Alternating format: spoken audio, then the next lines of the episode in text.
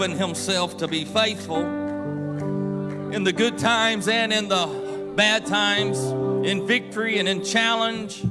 When it seemed as though I was going to be defeated, he was still faithful. And he never left my side, and he worked all things together for the good, even when it wasn't good in the moment. When I look back, I see that he was working it for my good. I believe he deserves a great hand clap of praise in this place tonight.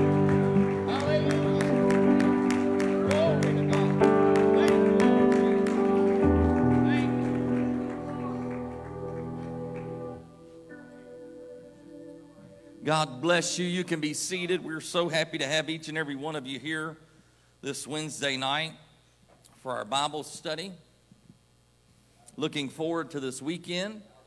We begin our Real Change series this Sunday. Pastor Lantroop begins our Real Change series this Sunday. Looking forward to that. This is a three week series that is life changing if you allow it to be.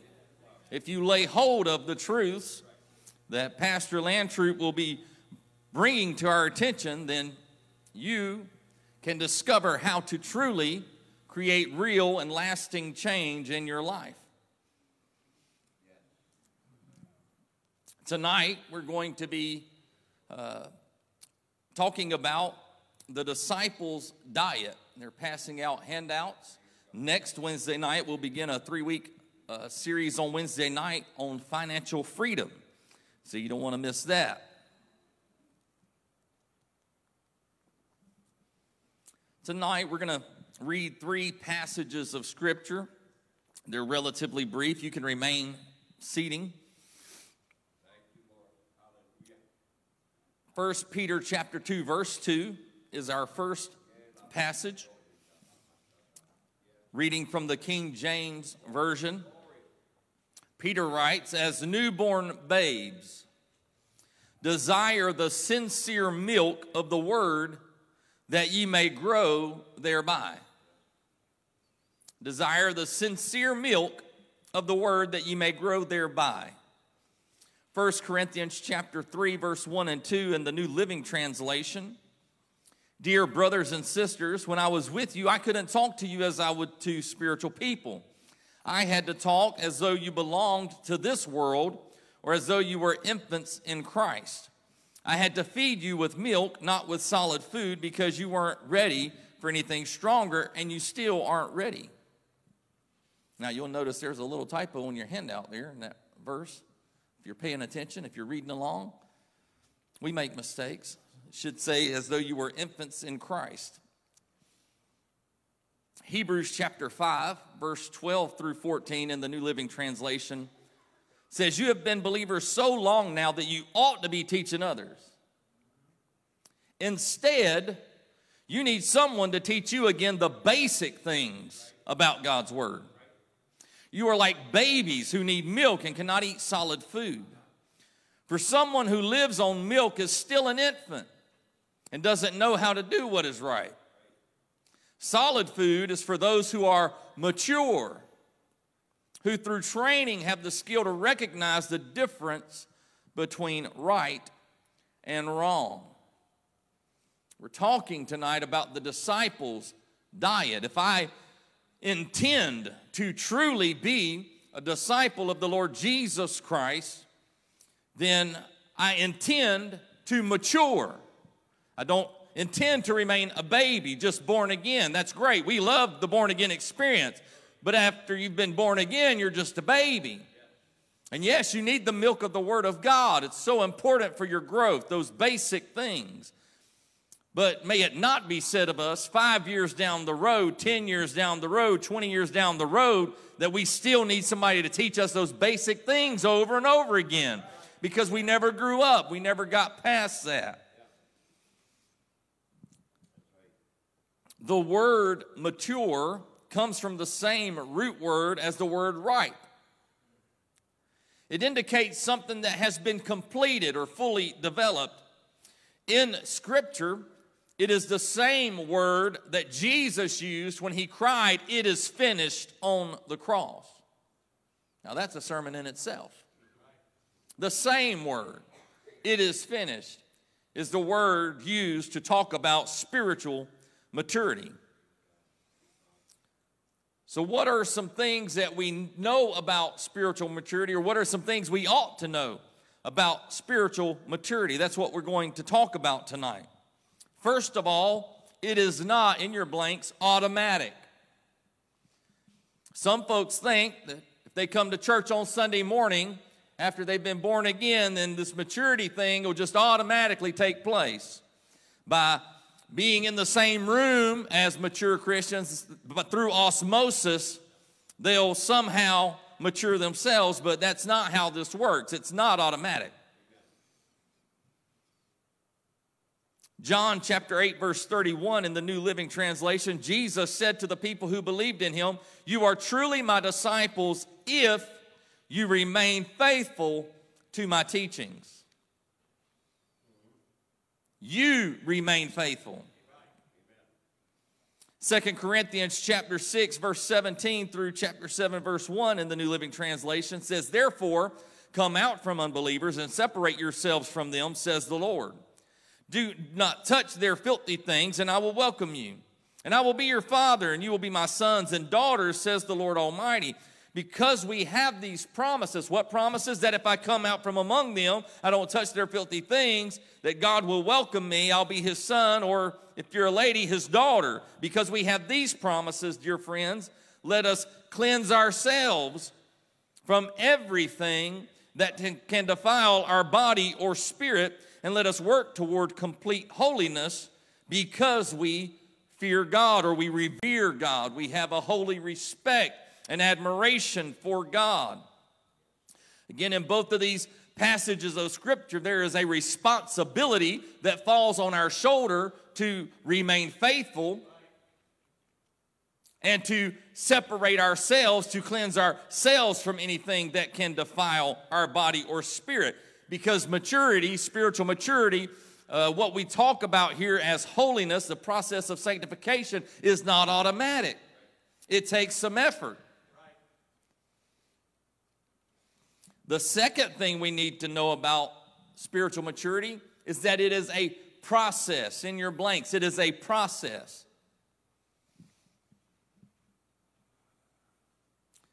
Proverbs chapter 8, verse 5, in the Transparent English Version, also called today's English Version, it says, Learn to be mature. It doesn't say no to be mature, it says learn to be mature. Second Peter chapter 3 verse 18 same translation the transparent English version but continue to grow in the grace and knowledge of our Lord and Savior Jesus Christ. Again, to learn something is a process of time. You want to learn any skill, you don't get it in five seconds if it's a skill worth having. You know, there's a, there's a few things you might pick up in five seconds, but that wasn't a skill worth having.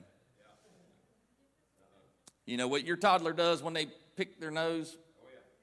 That's not a skill worth having. You might learn that quick.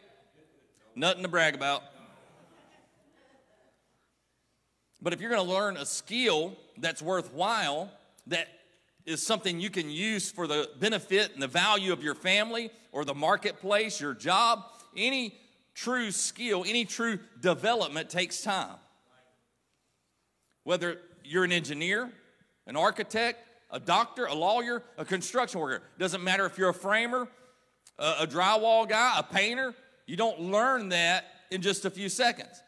You may learn a technique in a few minutes of someone showing you, but you've got to practice that before you get any good at it. And so it's a process.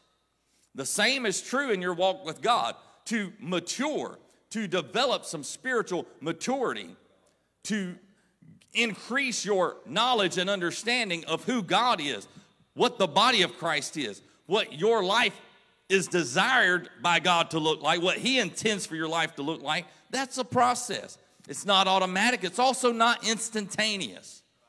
And so, just because you're in the process and maybe you still make some mistakes or you feel like, man, I just don't think I'm ever going to get uh, have enough time to learn everything that's in the Word of God. Well, you're probably right. I don't know if any of us are ever going to really get all the truths that are housed in the Word of God.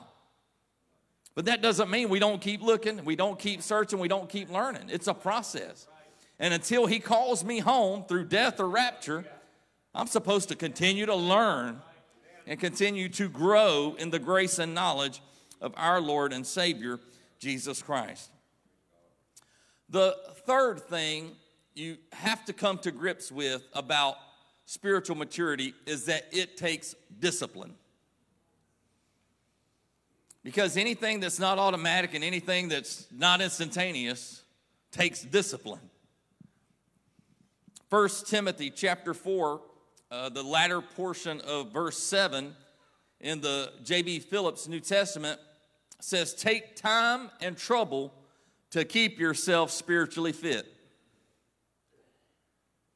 Time and trouble to keep yourself spiritually fit. In other words, it's probably not going to be easy every day. There's going to be days you don't feel like reading your Bible. You got so many other things on the to do list. You don't know, you, are busier than a one legged man in a butt kicking contest. And, and you don't have a clue how you're going to get it all done. And you think, man, I just, I can't do it today. It takes discipline. Before you ever get your first cup of coffee now, the phone's ringing. Fires going on everywhere on your job. You know, 10 customers calling back to back. Problems, problems, problems. You're just like, man, not today. I can't read my Bible. You better read your Bible today. You better put them on pause. I'm going to take care of that for you, and you get yourself back in the Word of God. Use some discipline there to help you through putting out those fires. But it's going to take discipline because you're not always going to feel like it.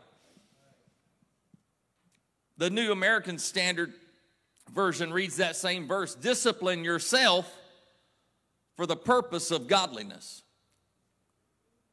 Discipline yourself for the purpose of godliness. It's interesting being a parent I don't know how your kids were. My kids were all different. They all presented their own unique challenges, their own unique personalities, their own individual quirks. But as a parent, it's your responsibility to bring some discipline into your life, your kid's life. It's your responsibility to provide structure. It's your responsibility to provide correction, to provide instruction.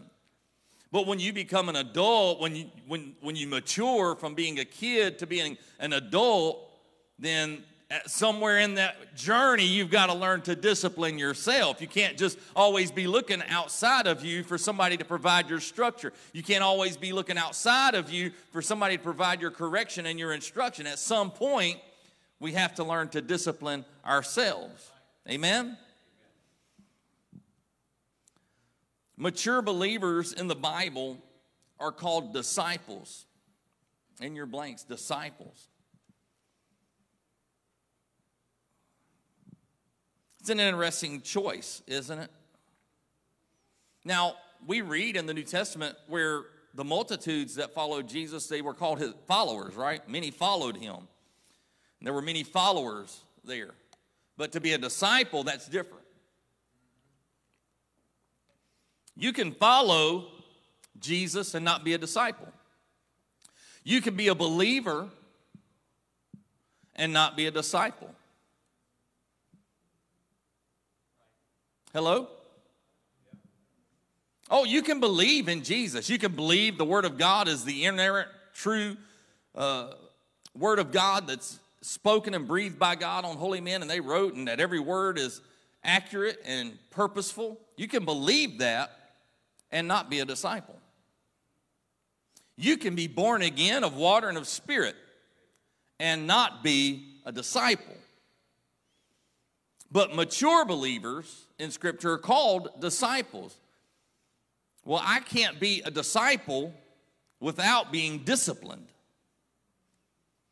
And so if I go Monday through Saturday living an undisciplined life, and then come in here on Sunday, I don't care if you shout the chandeliers down, you're not a disciple because there's no discipline in your life.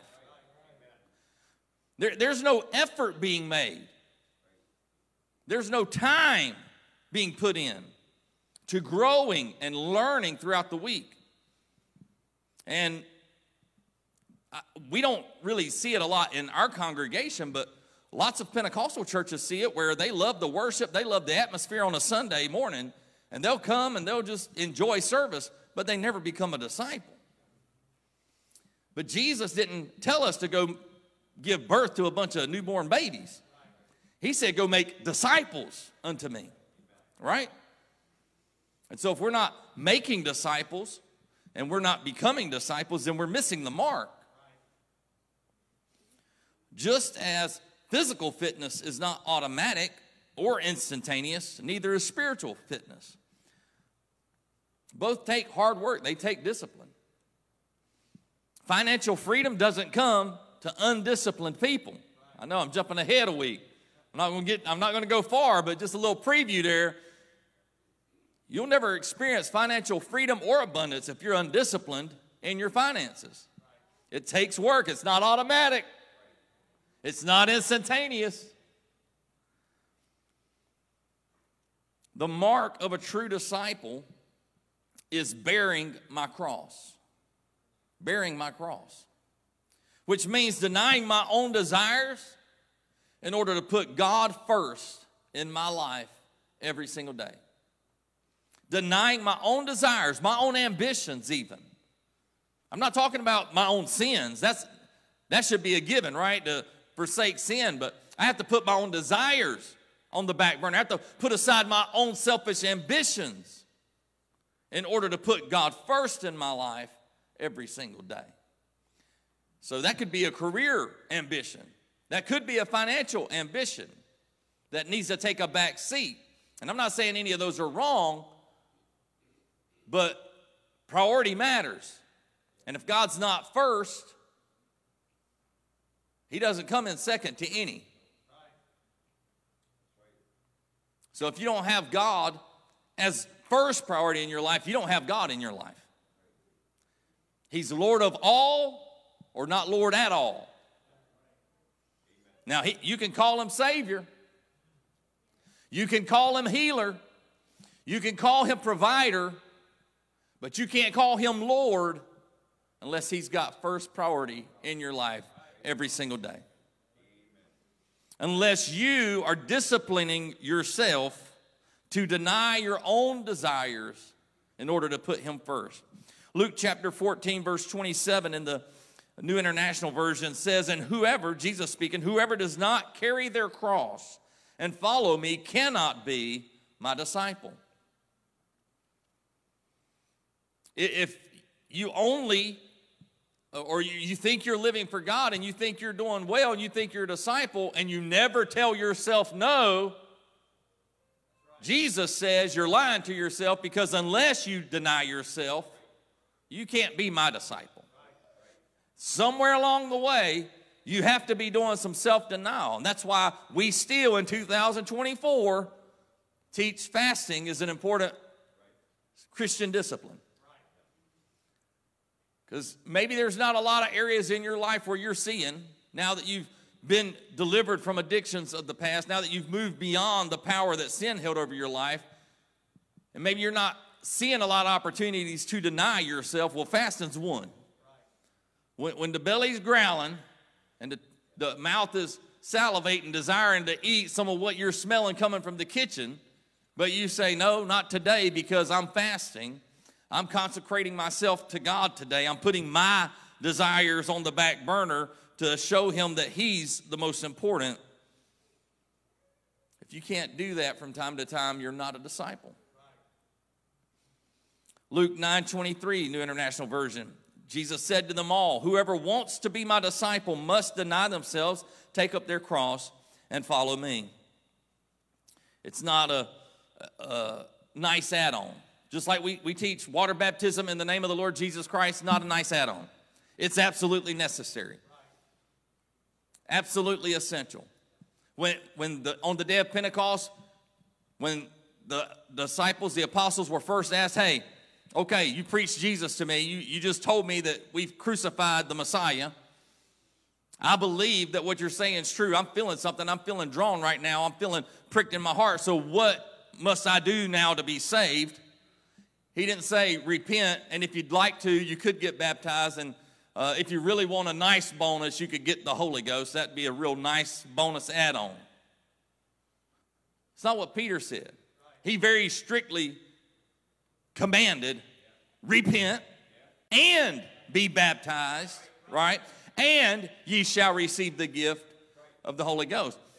And so it's it's not just a nice add-on to add on. Well, if you'd like to deny yourself, you know, you could. No, he says if you don't, you're not my disciple.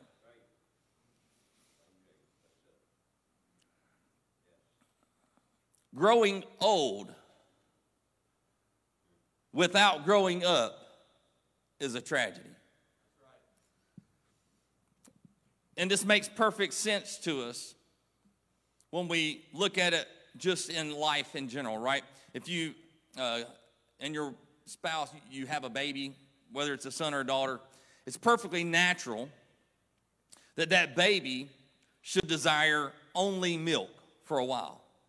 Like, as soon as it comes out, as soon as you take it home from the hospital, you're not cutting up ribeye and shoving it down its gullet. I mean, you're not even crushing up some, some good old cornflakes and putting it in there. Like, right? Only milk for a while. That's natural. And so when people are first born again and they're babes in Christ, it's perfectly natural for them to get milk from the Word of God. It's perfectly natural for those basic things to be the things they're focusing on. Really getting a good grip about who God is and who God says they are. And really getting a, a strong understanding for themselves of that new birth that they just experienced and, and the scriptures that teach it and what it really means for them. That's perfectly natural. We should expect that newborn baby that only desires milk to be limited in their ability and deficient in their maturity. We don't expect that newborn baby to jump up out of the, the bassinet and run into the kitchen and cook dinner. We understand there's going to be limits to their ability, they're going to be deficient in maturity. But if those things uh, are still happening years later, if they're still just laying there in the bassinet waiting to be fed a bottle of milk at three years old, four years old, that's a serious problem, right? We all agree with that. Well, as that applies in the physical realm, it also applies in the spiritual realm. Someone who was born again three, four years ago, if all they want is the fluff of the milk, that light, easy to digest, easy to swallow stuff, then there's a serious problem here. Because they're not maturing, they're not growing up as they grow older.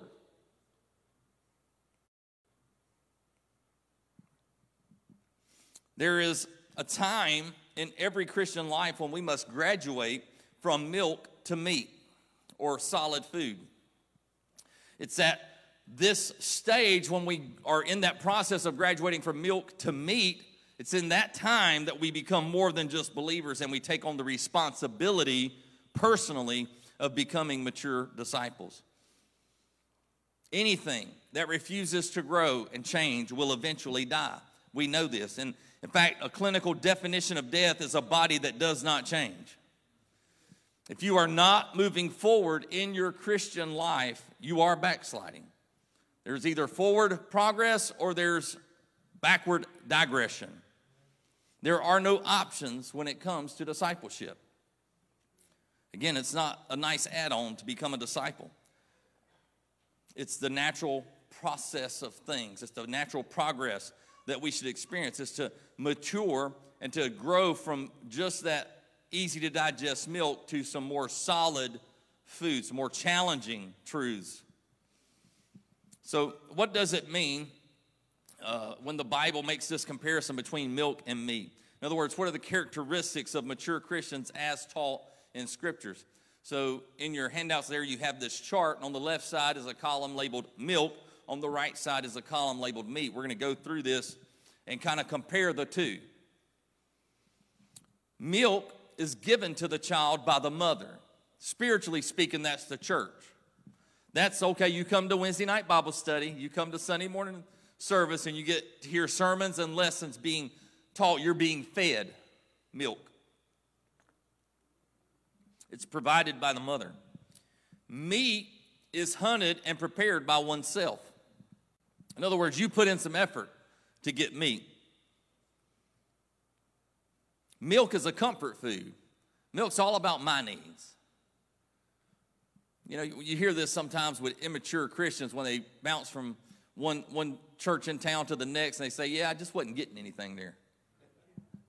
Ah, I just, I don't know, just, just wasn't, get, didn't feel like I was getting anything. Didn't feel like I was growing there. Baby. That milk tasted the same as the milk at the other place. I didn't really get much out of it. However, meat, meat is a strength food. That's not a comfort food. That's a, a food that gives strength. It's, it's what gives us the strength to not say, well, what about my needs?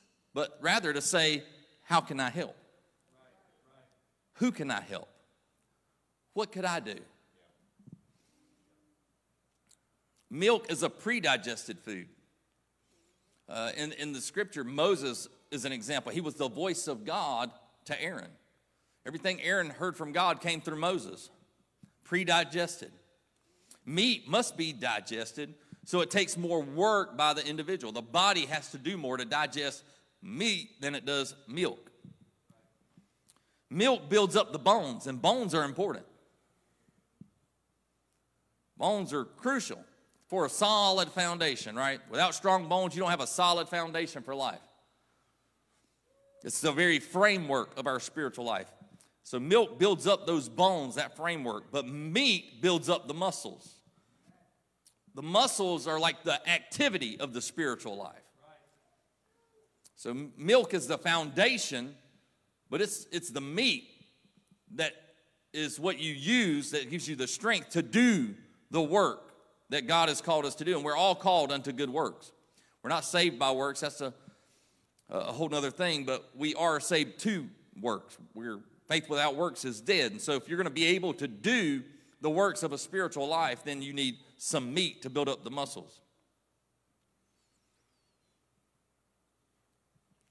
I mean, if, if you see someone who doesn't have much muscle on their body, they're not very strong. You can't expect a whole lot from that person when it comes to, to working. You need a hand moving some furniture, don't call that guy.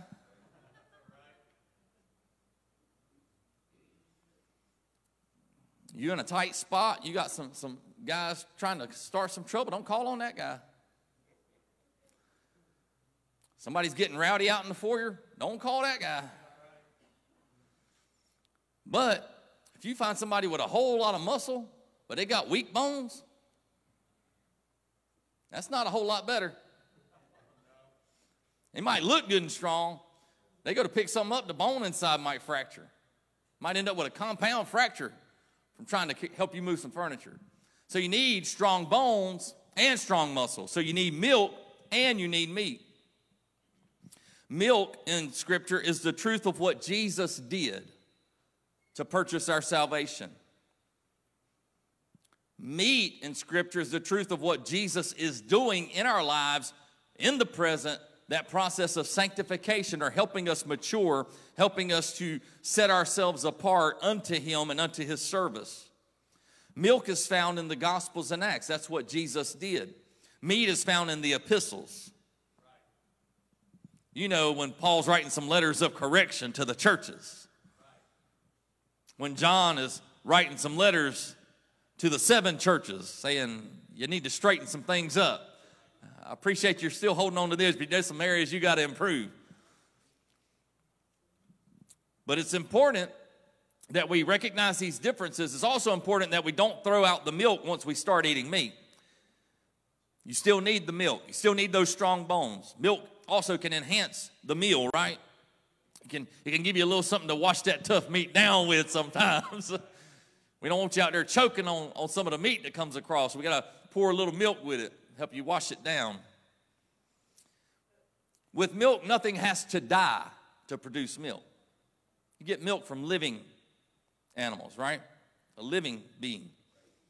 Something has to die to put meat on the table.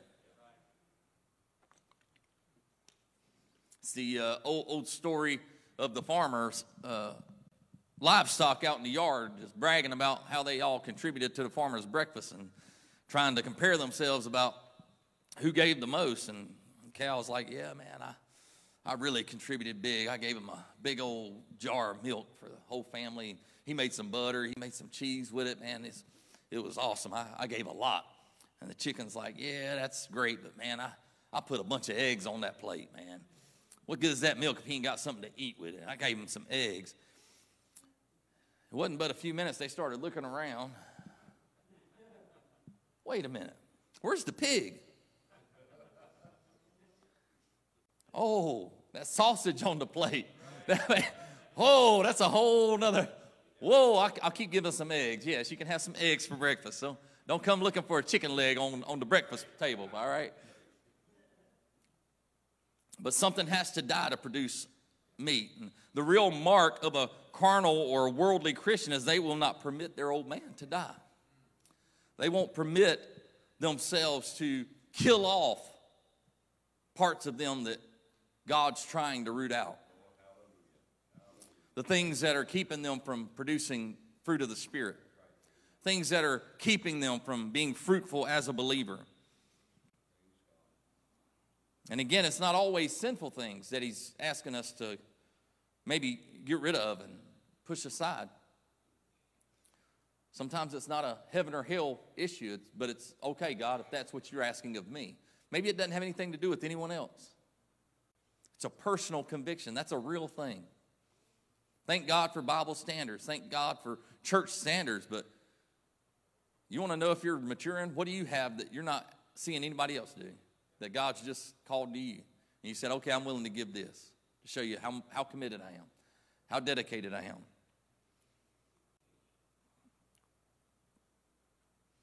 Contrary to what a lot of people think, discipleship is not legalism.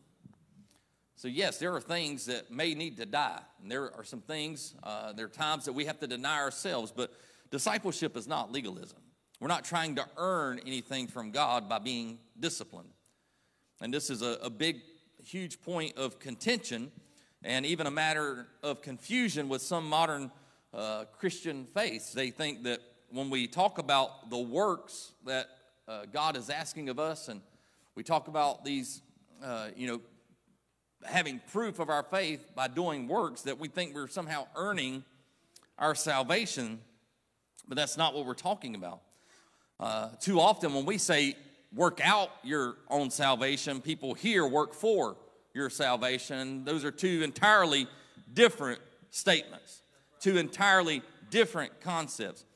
Um, the problem is that we are attempting uh, to contrast grace with effort. We say, I live under grace, so I don't need to make an effort. All that lifestyle stuff is just legalism. But grace and effort are not opposites. Grace and earning are opposites working for your salvation, thinking you're going to merit it, that you're going to earn it, is heresy. There's no Bible for that. But working out your salvation is basic Christianity. That's biblical. And that's effort, not earning. If you think that you'll uh, automatically, through osmosis, become a disciple without effort, you're fooling yourself. If you think you will instantaneously become a disciple because you walked down to the altar and repented, you're fooling yourself. That's not how it works. It's a process, it's not automatic. It takes discipline, it takes effort. And not just effort once, not just effort on Sunday, effort every single day. Too many folks get discouraged because when they uh, first become a, a born again believer, they think that it somehow was an easy button. We blame it on Staples, man. They came out with that easy button and people thought it was real. But people think, man, well, if I if I go down there and repent, life will get easy. Man, I'll just I'll be this godly man or this godly woman, and people will just look like, wow, I wish I had what they had. And that only happens when you've put in some effort and some disciplined effort, some consistent effort, effort over time. And that's ultimately, I mean, Jesus said, He that endureth to the end, the same will be saved, right? Endure don't sound like an easy stroll in the park. Endure sounds like, man, that was grueling. Like, I wanted to quit so many times. And I'm not trying to paint a picture that it's all depressing and, and sad. No, it's the best life there is, but it does take effort. Life's still going to happen. There's still going to be tragedy. There's still going to be heartache. There's still going to be disappointment. There's still going to be pain in this life.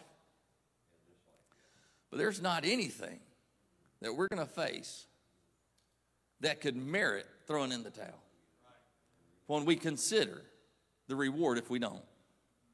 The reward that if we endure, man, if I just keep making the effort, just one foot in front of the other. Maybe I'm not maybe I'm not the fastest runner in the race. Maybe I'm not sprinting the whole time.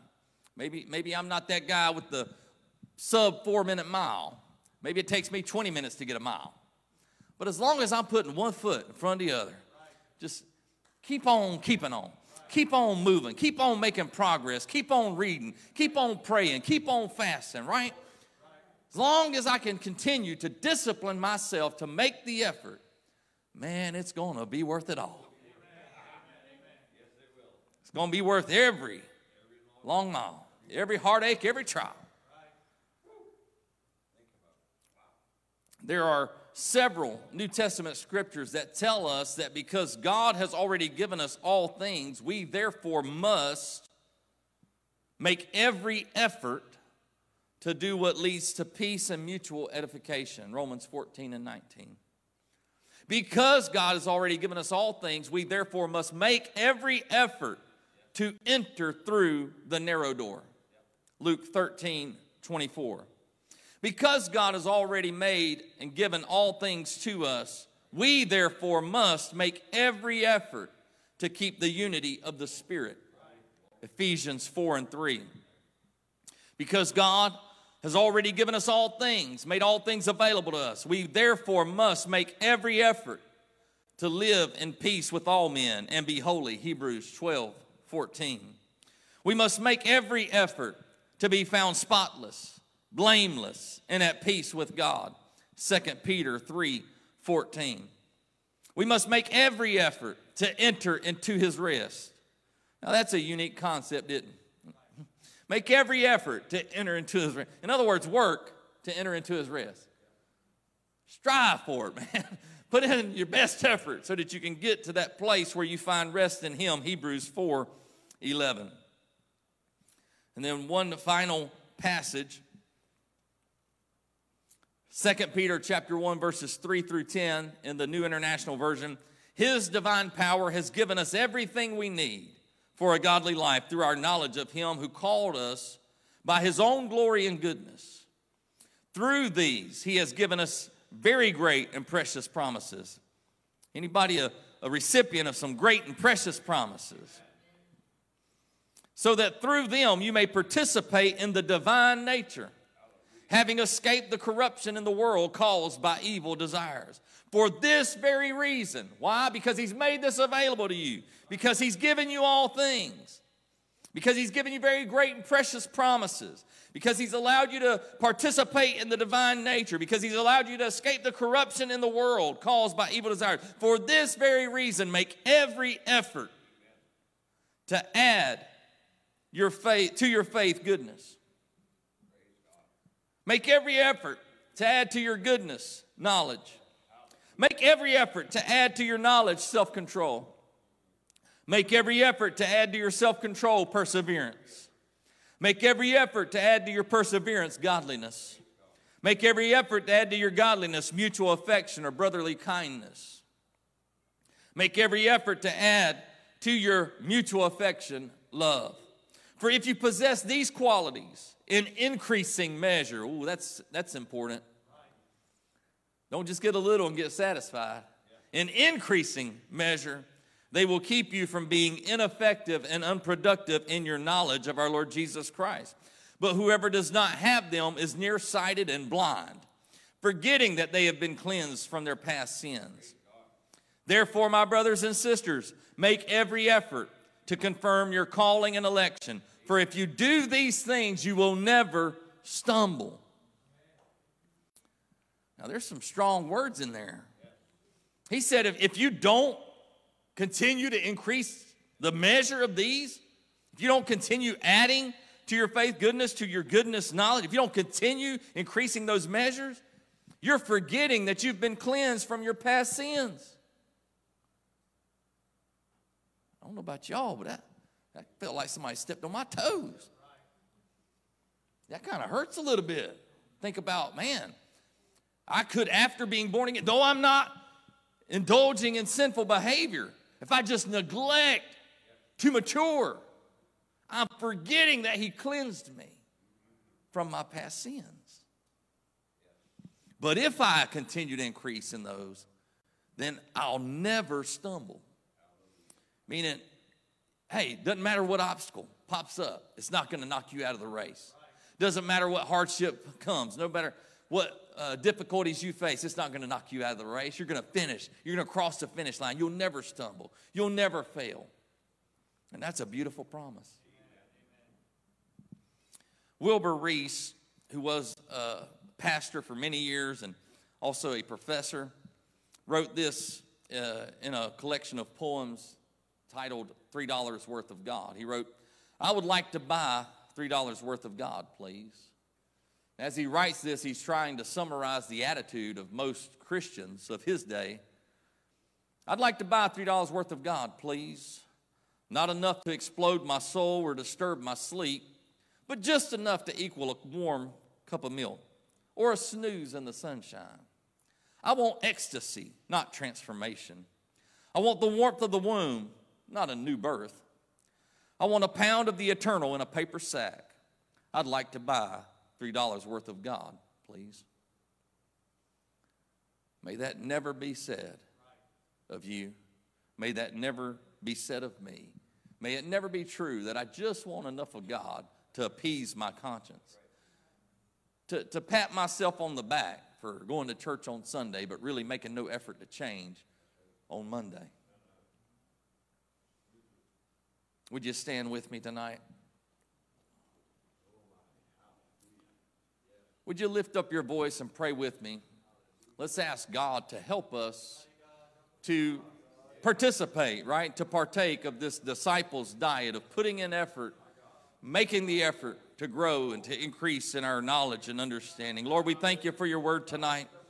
Thank you for the challenge that it issued to us to make sure that we're constantly consistently disciplining ourselves and seeking to increase our spiritual maturity, to continue to grow in Christ, to continue to become more and more like you, to allow you to change us, as the word says, from glory to glory by your Spirit. Lord, we don't want to be the same tomorrow as we were today. We want to be better. We want to reflect you more. We want to appear to be more like you. We want our attitudes to be more like your attitude. We want our speech to be more like your speech. We want our interactions with other people to be more like the interactions we read about when you were speaking with people, when you were touching people's lives, when you were ministering to people, and you were healing, and you were feeding, and you were caring, and you were weeping when they were hurting. Lord, help us to be like you. Help us to truly earn the right to be called your disciples. In Jesus' name. Amen. God bless you. Witness everywhere you go.